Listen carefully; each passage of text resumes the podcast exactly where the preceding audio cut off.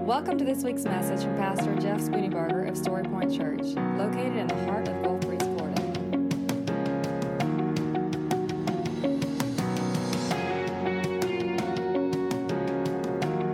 And now, here's Pastor Jeff SpoonieBarger for this week's message from Story Point Church. Hey, what if you were in a room full of people, I say room, maybe 15 or 20 people, and the person who was leading the group said, I want to hear some God stories. And you're sitting somewhere about in the middle. And so people in the room start telling their God stories. And as it gets closer and closer to you, you start having that oh no moment. Because you're thinking to yourself, man, they've got some really cool stories. What do I have? You ever felt like that? Like, man, you're hearing all these things. You go, man, I could never be able to tell those stories because, man, nothing like that ever happens to me. What if you got your own stories? What if you had so many stories that you couldn't stop telling them because right before your very eyes, God was doing supernatural things, not only in front of you, but what if He was doing it through you? And what if you were able to say at the end of the day, I can't believe I get to do this. Wouldn't you want to live that kind of life? Well, guess what? You can. And not only is it a you can, but that's what God wants to do in and through you. Open your Bibles to Acts chapter 9. So I'm going to give you a sermonette this morning because I've invited two friends from Georgia to speak with us today.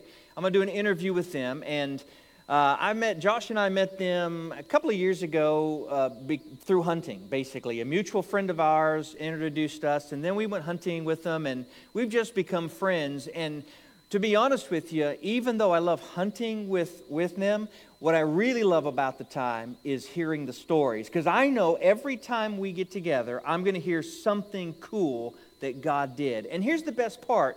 They would tell you they're not superstars.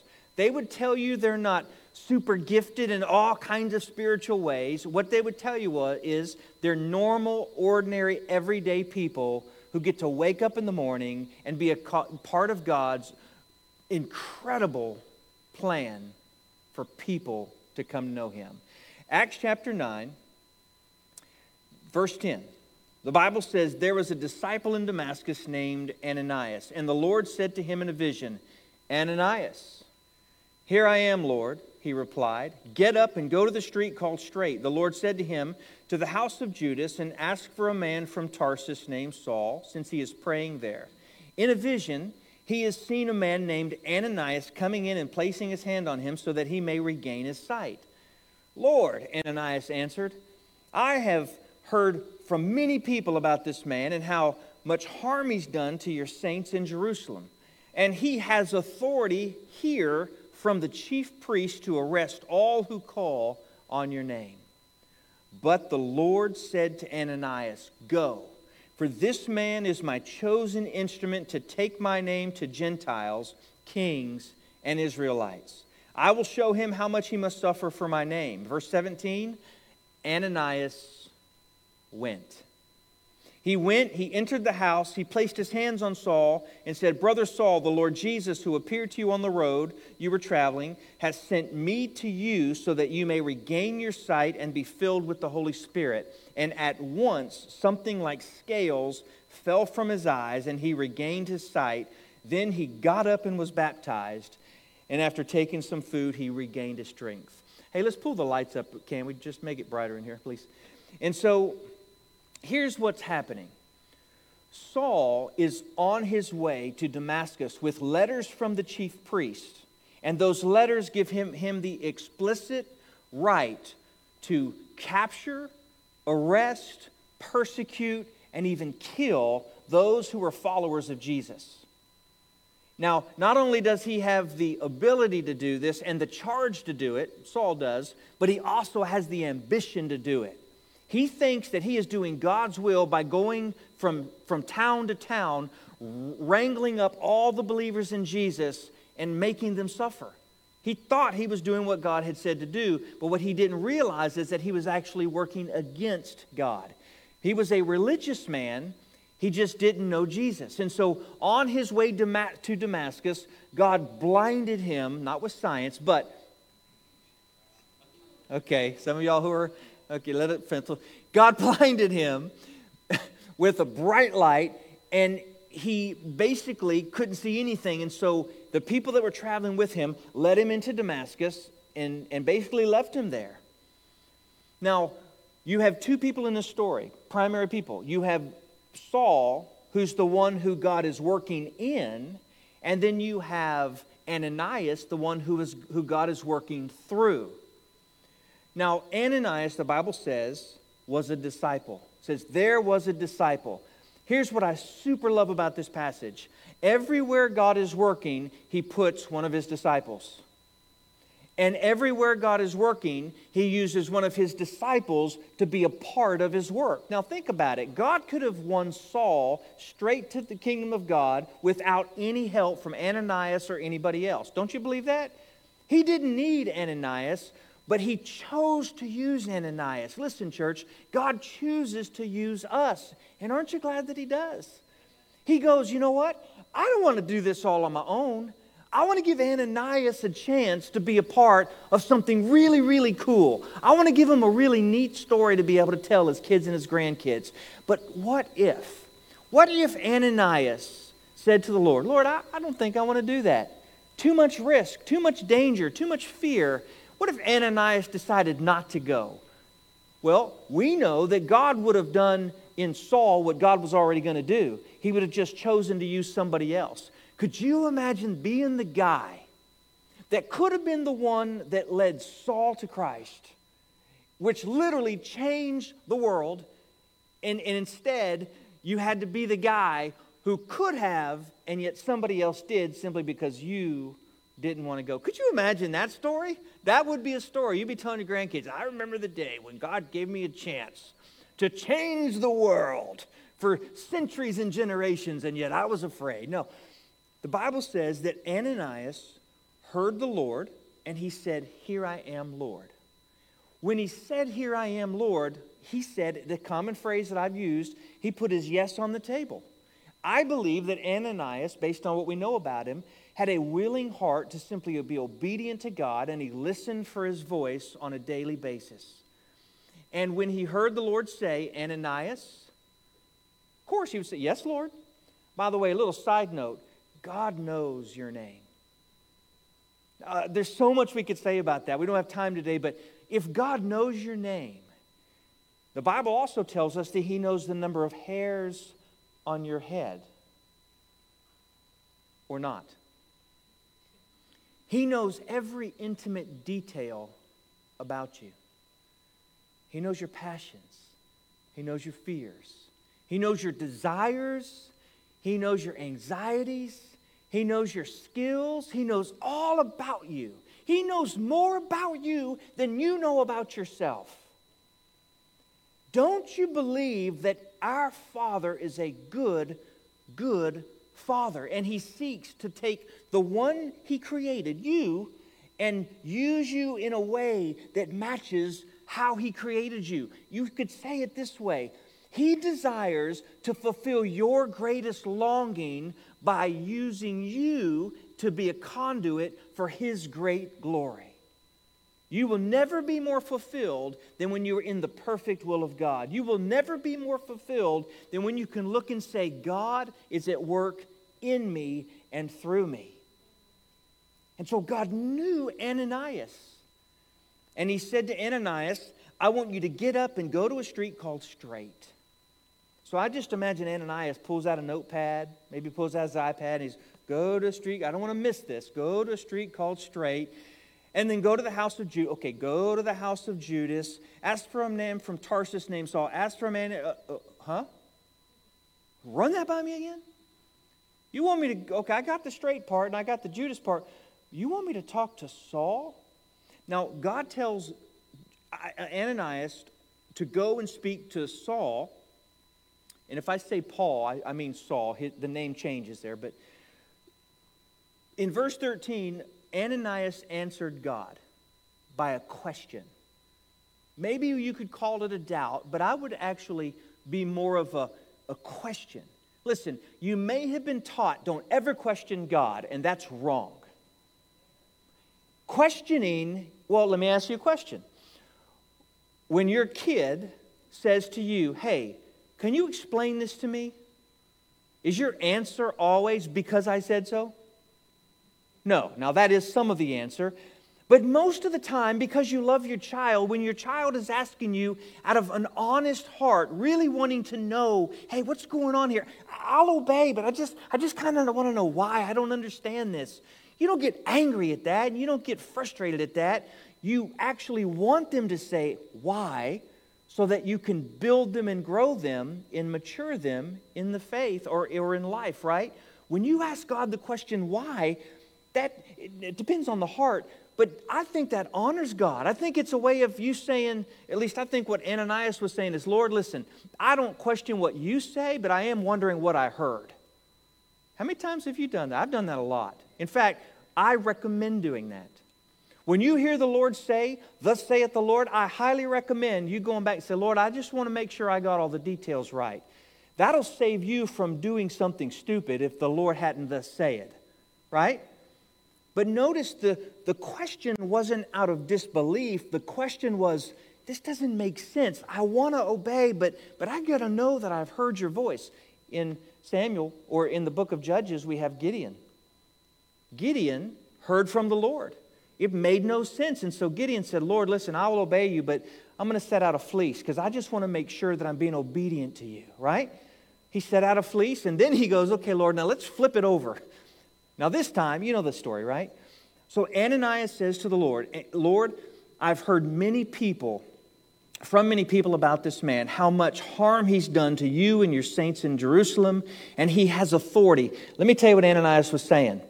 Ananias was saying, Lord, I'm willing to go, but I just want to make sure I heard you correctly, because by going, if I'm thinking about this correctly, my life is about to end, and the work of your church is about to end. Because I am willingly going to the man who has come with the explicit purpose, with the express purpose of killing those who follow Jesus. Is this really what you want? And God said, in a nutshell, I hear you, but I want you to know that what you don't see is that I have captured his heart. And you're going to help me to make clear to him who I am. Guys, I don't know of a more risky thing in life that is such a sure bet than being obedient to the voice of God. Does that make sense? Listen, following Jesus as a disciple is risky. But it's really not risky if you know who God is. The only risk is what you don't know, but even in the risk, you know that God already knows. I hope I just talked in a complete circle and made you go, whoop, right? Here's what I mean. If you're going to invest your money in something, you look at risk, right? And you say, do I want to risk? Am I willing to lose this money in this investment? But if you look at the track record of that investment and say, in the last 200 years, it has performed exceptionally well, you say to yourself, there is risk. But the track record tells me that the risk is not really much risk. It's scary, but I know the foundation of the one or the thing that I'm investing in. And so you're willing to take that chance. Being a disciple is kind of the same way. You have thousands of years of testimony of the faithfulness of God. You have story after story after story of God taking someone and completely changing everything in their life, even when it is impossible to see that happen. I mean, think of the stories we have of when God says, look, this isn't going to make much sense to you, but this is what I want you to do. And out of obedience, the person who's following God says, okay, Lord, I'll do it. It don't make sense. And then afterwards they go, can you believe that happened? Can you believe God did that? That's what happened here. And so Ananias, in verse 17, Ananias went. That's where I want you to be today. Actually, I don't want you to. I want you to be through this whole story. I want you to say, here I am, Lord. In other words, I'm listening. And then I want you to say, Lord, I just want to clarify, is this what you really want me to do? And you hear from the Lord again, say, okay, Lord, my answer is yes. Even though I don't know what's going to happen, I'm going to trust that I've heard your voice, and I'm going to trust that you are a good, good Father. So he went, and he said, Brother Saul, the Lord Jesus, who appeared to you on the road you were traveling, has sent me so that you may regain sight. Listen, guys, God is at work everywhere you go. There is not a place on this earth where God is not already at work. God is not lack of work. He's lack of disciples willing to be obedient and go. We know that because the Scripture tells us in Matthew, the harvest is plentiful. It is the laborers that are few. So much so that you're not even necessarily supposed to pray for the harvest. You're supposed to pray for the people to go and reap the harvest. And here's the best part. God doesn't need a superstar to go reap the harvest. He needs a willing believer. He needs someone like you and someone like me who will say, Lord, I'm just gonna start walking. Wherever He leads, I'll go. Amen? So, my friends, Danny and Lynn, have been moving in their life towards more and more obedience. And again, we don't have all the time in the world to have conversation with them, but I want you to hear just the simplicity about which they live. It really is, Lord, I know you're at work somewhere today, so send me to the place where you're at work, and then give me the boldness to speak up in the name of Jesus. So would you welcome Danny and Lynn? They're going to come on up here.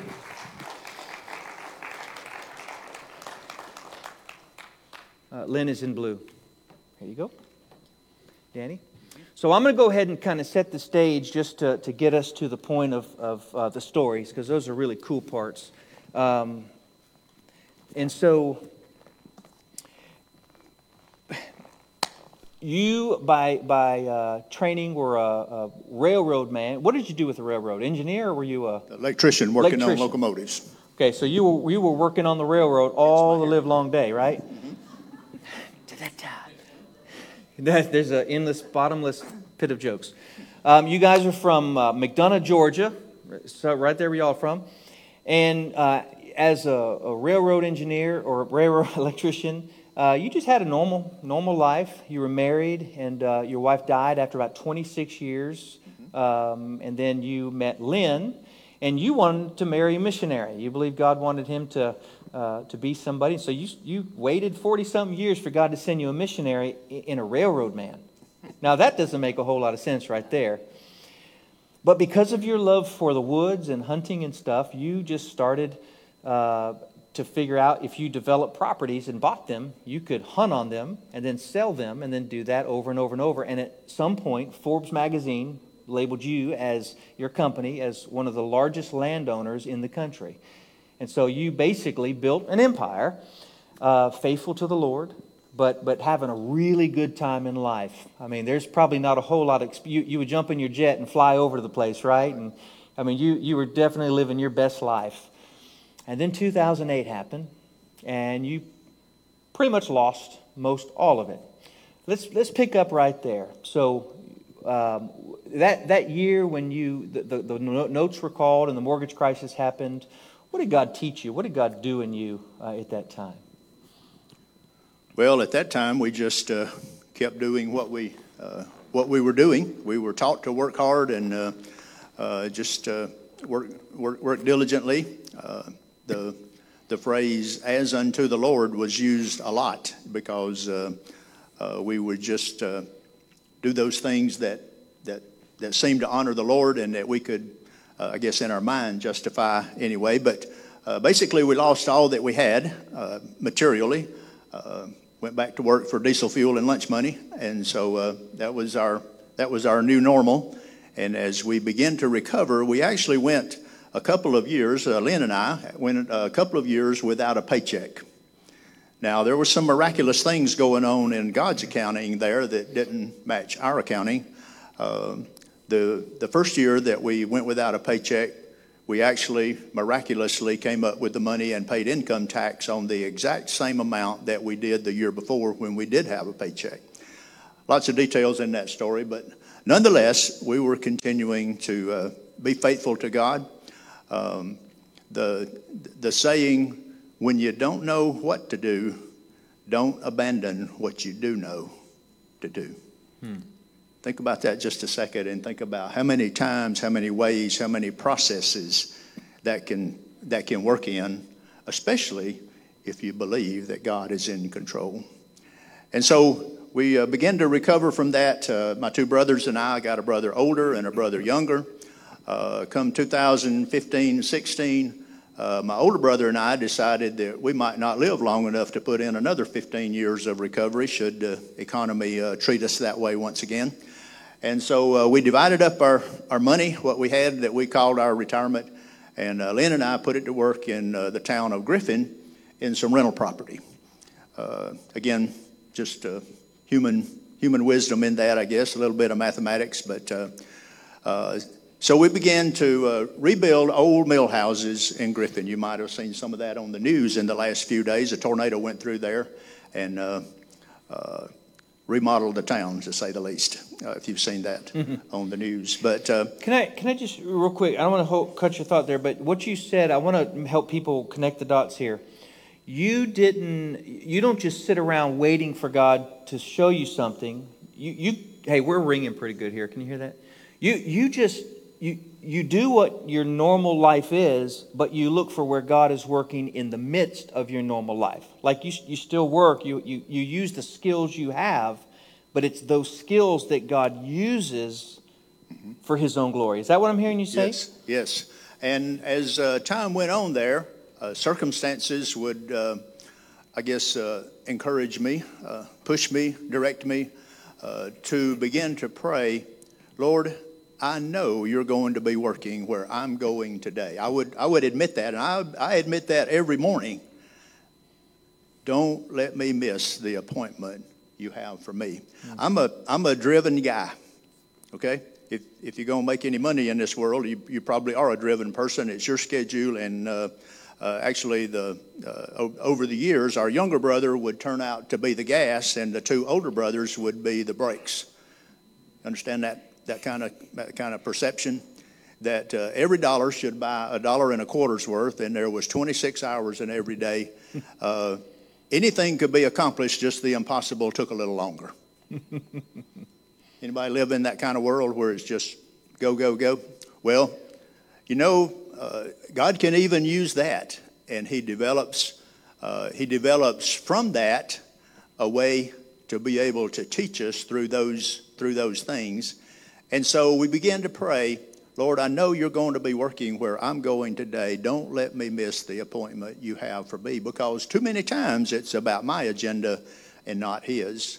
And then we would begin to pray, Lord, show us some successes. Now I may be the lowest of the lowest and maybe the only one in here that understands this, but I need some encouragement along the way. I need to be able to see that I'm going in the right direction or doing at least more and more of the right things. And so the Lord began to give us opportunity and show us those things where He would have us be a part of His plan and point it out to us in a way that we didn't miss it. And that was my desire. That was my hope. That even just like in the story of Ananias, we questioned, wow, does that even make sense? But, first of all, God says, my ways are not your ways. My ways are higher. My thoughts are higher than your thoughts. We can rest in that. That's a part of don't abandon what you do know to do when you don't know what to do. That's so good. And folks don't really know you, so they wouldn't necessarily know that you're the polar opposite of his personality. He's very driven, go, go, go. You're much more reserved, and you're much more, I don't want to say thoughtful, because that's not probably the right word, but maybe more introspective. You worked with the juvenile justice system for several years, right? And God, we're going to talk about that later, but God used your skill set too in this combination as a balance. Was there ever any frustration because you were so different? I guess I could put that out of bounds. Don't go there. How did you work that out? Because I'm assuming you're the gas, you're the brake in the marriage, right? You're the often. Yeah, not all the time, absolutely. How did y'all work that out? Because living with this is, I mean, my wife understands that. You know, it's hard. And you learn to understand it. And the thing is that I do see God working in his life. It's not the same thing for me. And he and I have had conversations. He's like, how do I get you involved in this? Well, that's not what the Lord is leading me to do right now. So, you know, he would go to work in Griffin and he would do lots of things. If he'd have contacts for me, you know, I would follow up with them. But nothing ever really materialized for me to work and be a part of that. And so I had other things going on, you know, in my community and working and in the church and with people. I'm a caregiver for my mom and my sister, and, you know, they've got Alzheimer's, and so I worked with them. And so I just had so many other things going on. So he would go and do what he did and come back in the evening, and we compare notes and talk and go from there. I still see God doing a lot of things in my life and still working with the families. And I've got I won't say a greater love for children. We've got 10 grandkids, and so I spend a lot of time with grandkids. But I work with the Good News Club. I direct the GAs at our church. I do a prison ministry with children. So I have a whole lot of other things going on working. Yeah, and I think that's really important for all of us to hear, is that God doesn't expect you to be Danny. And he doesn't expect Danny to be Lynn. He only needs one Danny, and he only needs one Lynn. And I think what I love about watching your relationship is that you respect each other's gifts, and you've worked through the hardship of it to really appreciate that God is at work through both of you, both together and separately. And there's you know, I always hated the phrase, "You complete me," right? I mean, we all saw that movie. No, you don't. You make me better. At least you should, right? Yeah. But you're complete in Christ. He's gifted you, and He's made you like He's made you, with His imprint on you for a reason. Right. I don't want people to think that if they don't have these dramatic stories that they don't have a story. Because sometimes we label stories, and I'm sometimes guilty of maybe even saying it wrong. I think I might have started that way. Anytime God uses you, you have a story. And your less dramatic story, you may not realize, becomes the dramatic story 2 generations down the road that wouldn't have happened had you not done your part. I mean, I know you've seen that multiple times in your own life of connecting. For many years, I was that guy. Hey, just ordinary guy, nothing unusual. You know, hadn't made any money, name's not in lights, nobody knows who I am. I don't even have any power, or any impact, or make any difference in anybody's life. What God is teaching me, though, is the more I put my faith and my trust in Him, the more active I become for Him. Actually, the more dramatic the story gets, because it becomes more like Christ. And it's not about me. Don't hear that out of us. We just want to give the glory to God. We want to be the conduit and the reflection, not the source, but the resource to be able to show the way for others. Just as hundreds of times in the Scripture it talks about that. Actually, a case in point there. Sorry about the details here, Jeff. We're just caught up in this, and I got to keep up somehow. So anyway, so as we were developing these rental houses in Griffin, of course we'd encounter people, and the system is built for certain things, I guess. I probably better not comment on that too much. But anyway, so I'd go home and tell Lynn the story, and she'd say, "Well, those people are just taking advantage of you." She said, "They just want your money." And you know, about the third time I heard that, I said, "You know what, honey? As long as Lord continues to give me $300 to give away, if it leads me to people to tell them about Jesus, when He quits, I'll quit." So we're still at it. So it became not what I could do, but what He would allow me to do through what He had put in my hands. And yeah, it didn't make it. You know, it had to be somewhat smart about it. But still, when somebody comes and says, "Can you help me?" I mean, what could that mean? How many answers are there to that question? You know, what I love about what you just said is that some would say, oh, she didn't have any faith. But really, God was using her to keep you grounded, to keep you from going overboard. And he was using you to build her trust and her faith and her... I mean, it really was God using the two of you as iron sharpens iron. You know, when I look in my own marriage with Shannon, he's done that with us. We are polar opposites in so many ways. And yet the two of us have learned to listen and to let God use each other in our life. And the thing that I wish people could really catch is this. You don't get that in the first year of marriage usually, right? I think sometimes people give up way too soon, and they miss what God really wants to do. But it takes the long term, I think, of growing. So that's just a little side note there. Yeah. You know, I hear that in men's ministry. I hear that iron sharpens iron. You know what? When you sharpen iron, there are sparks. There's heat. It's not a fun, pretty. You know, it's not elevator music kind of stuff. So usually there's some fireworks. There's some heat. There's some tearing. There's some grinding. It's not the picture you think of as. I'm not sure this is what I'm looking for. Yeah. So. So God uses relationships. And by the way, before we get to that, your mother taught you something when you were young, a saying about generosity. Can you share that with folks? That you need to write this down. Get a pen or whatever. Write this down. This is worth it. Gold. Now, you got to remember that I grew up in a home where my dad was born in 1928, and he had an 8th grade education. I think he had started the 8th grade the third time to stay at home with his grandfather, who eventually passed away. And anyway, he drove a forklift for General Motors, so it wasn't like his name was in lights either, huh? And he was just doing, but he was a godly man, salt of the earth kind of people, if you understand those terminologies. But anyway, we had gone out west and had bought some ranches, mostly on the credit. It was even that, looking back on it, was a miracle that God would put us in those places at those times. We came home from Christmas and went to Mama's, and you were expected to be there, or you better have a good excuse or a doctor's note.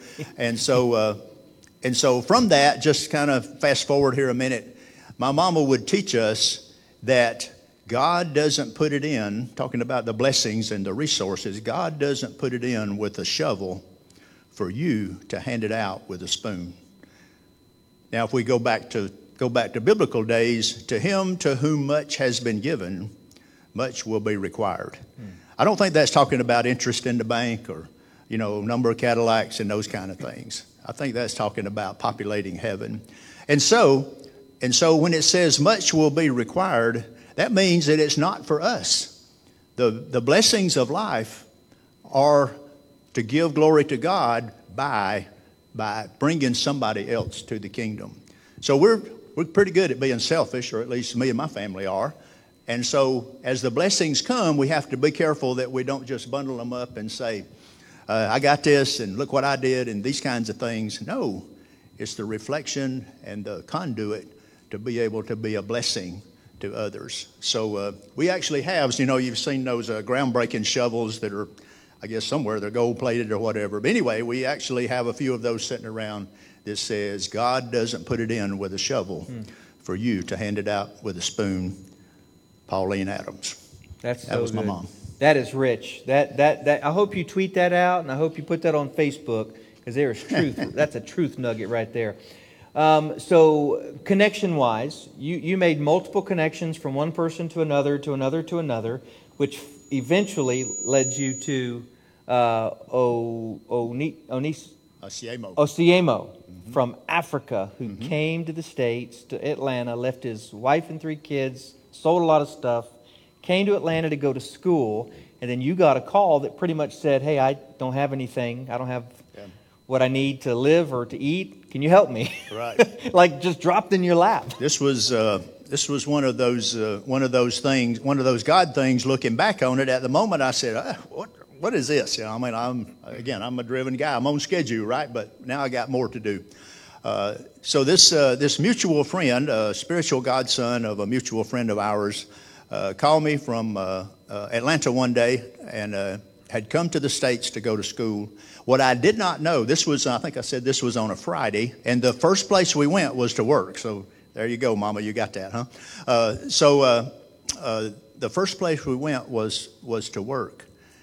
And what I did not know is that Beulah Heights University in Atlanta had told Osiemo that Didi did not have a permanent address, a place basically to stay by Monday. Literally 2 days later, they were putting him on the plane and sending him back to Africa. Hmm.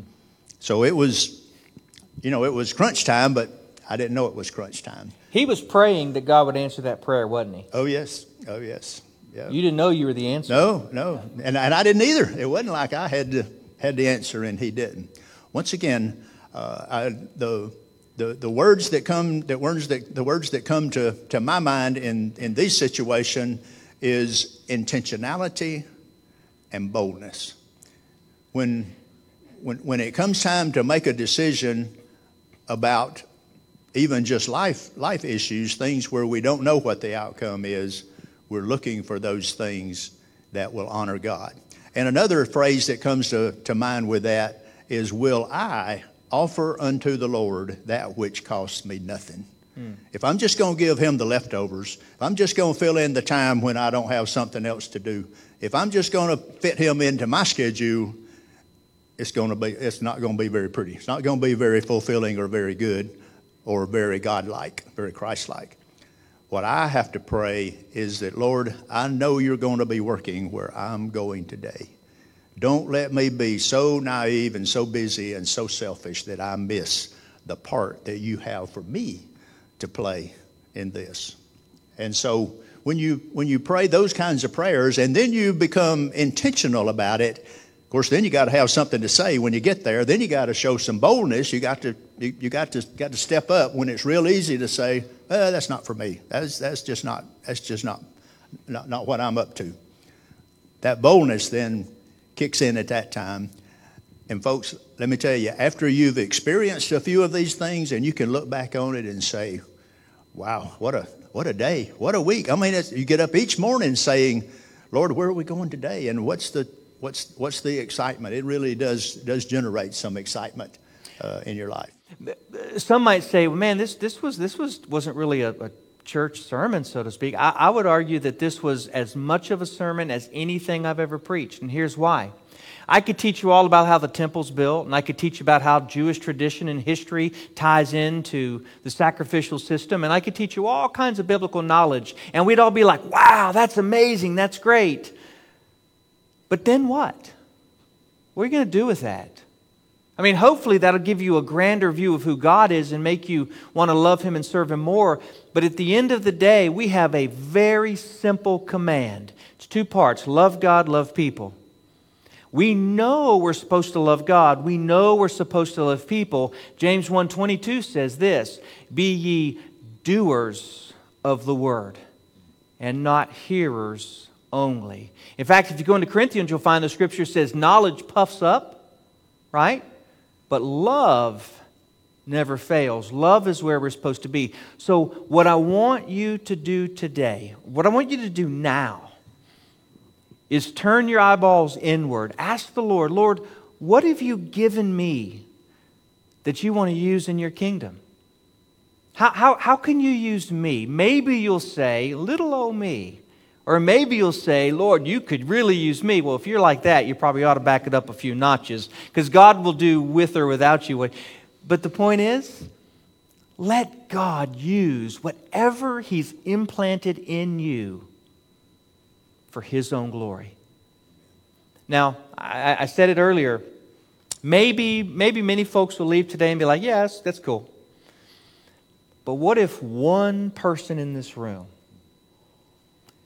catches a vision for hearing and obeying the voice of God, and a year from now I get to look back and say, "What a ride, what a ride." That's why we do this, so that one of you,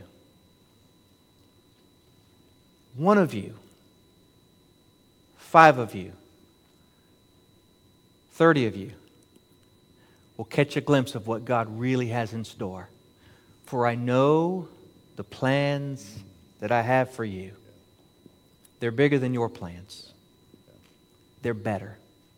Father, I pray that you would bless this time together, that you would honor the word that has been spoken, the stories that have been told, the passion that has been seen. Father, I pray that you would light a fire inside of us to be doers of your word and to just as we go, let you use us and speak through us. And Lord, I know that many don't know how, but Father, you've already worked out the how. You just need us to be willing. Father, I pray with all of the passion that I could pray with, that you would light us on fire to simply be obedient today, and then do it again tomorrow, and then do it again the next day. And God, I do pray that you would give us some stories this week that we could tell to each other next week, that you truly are a God who does what you say you'll do. Father, we ask this in Jesus' name. Amen.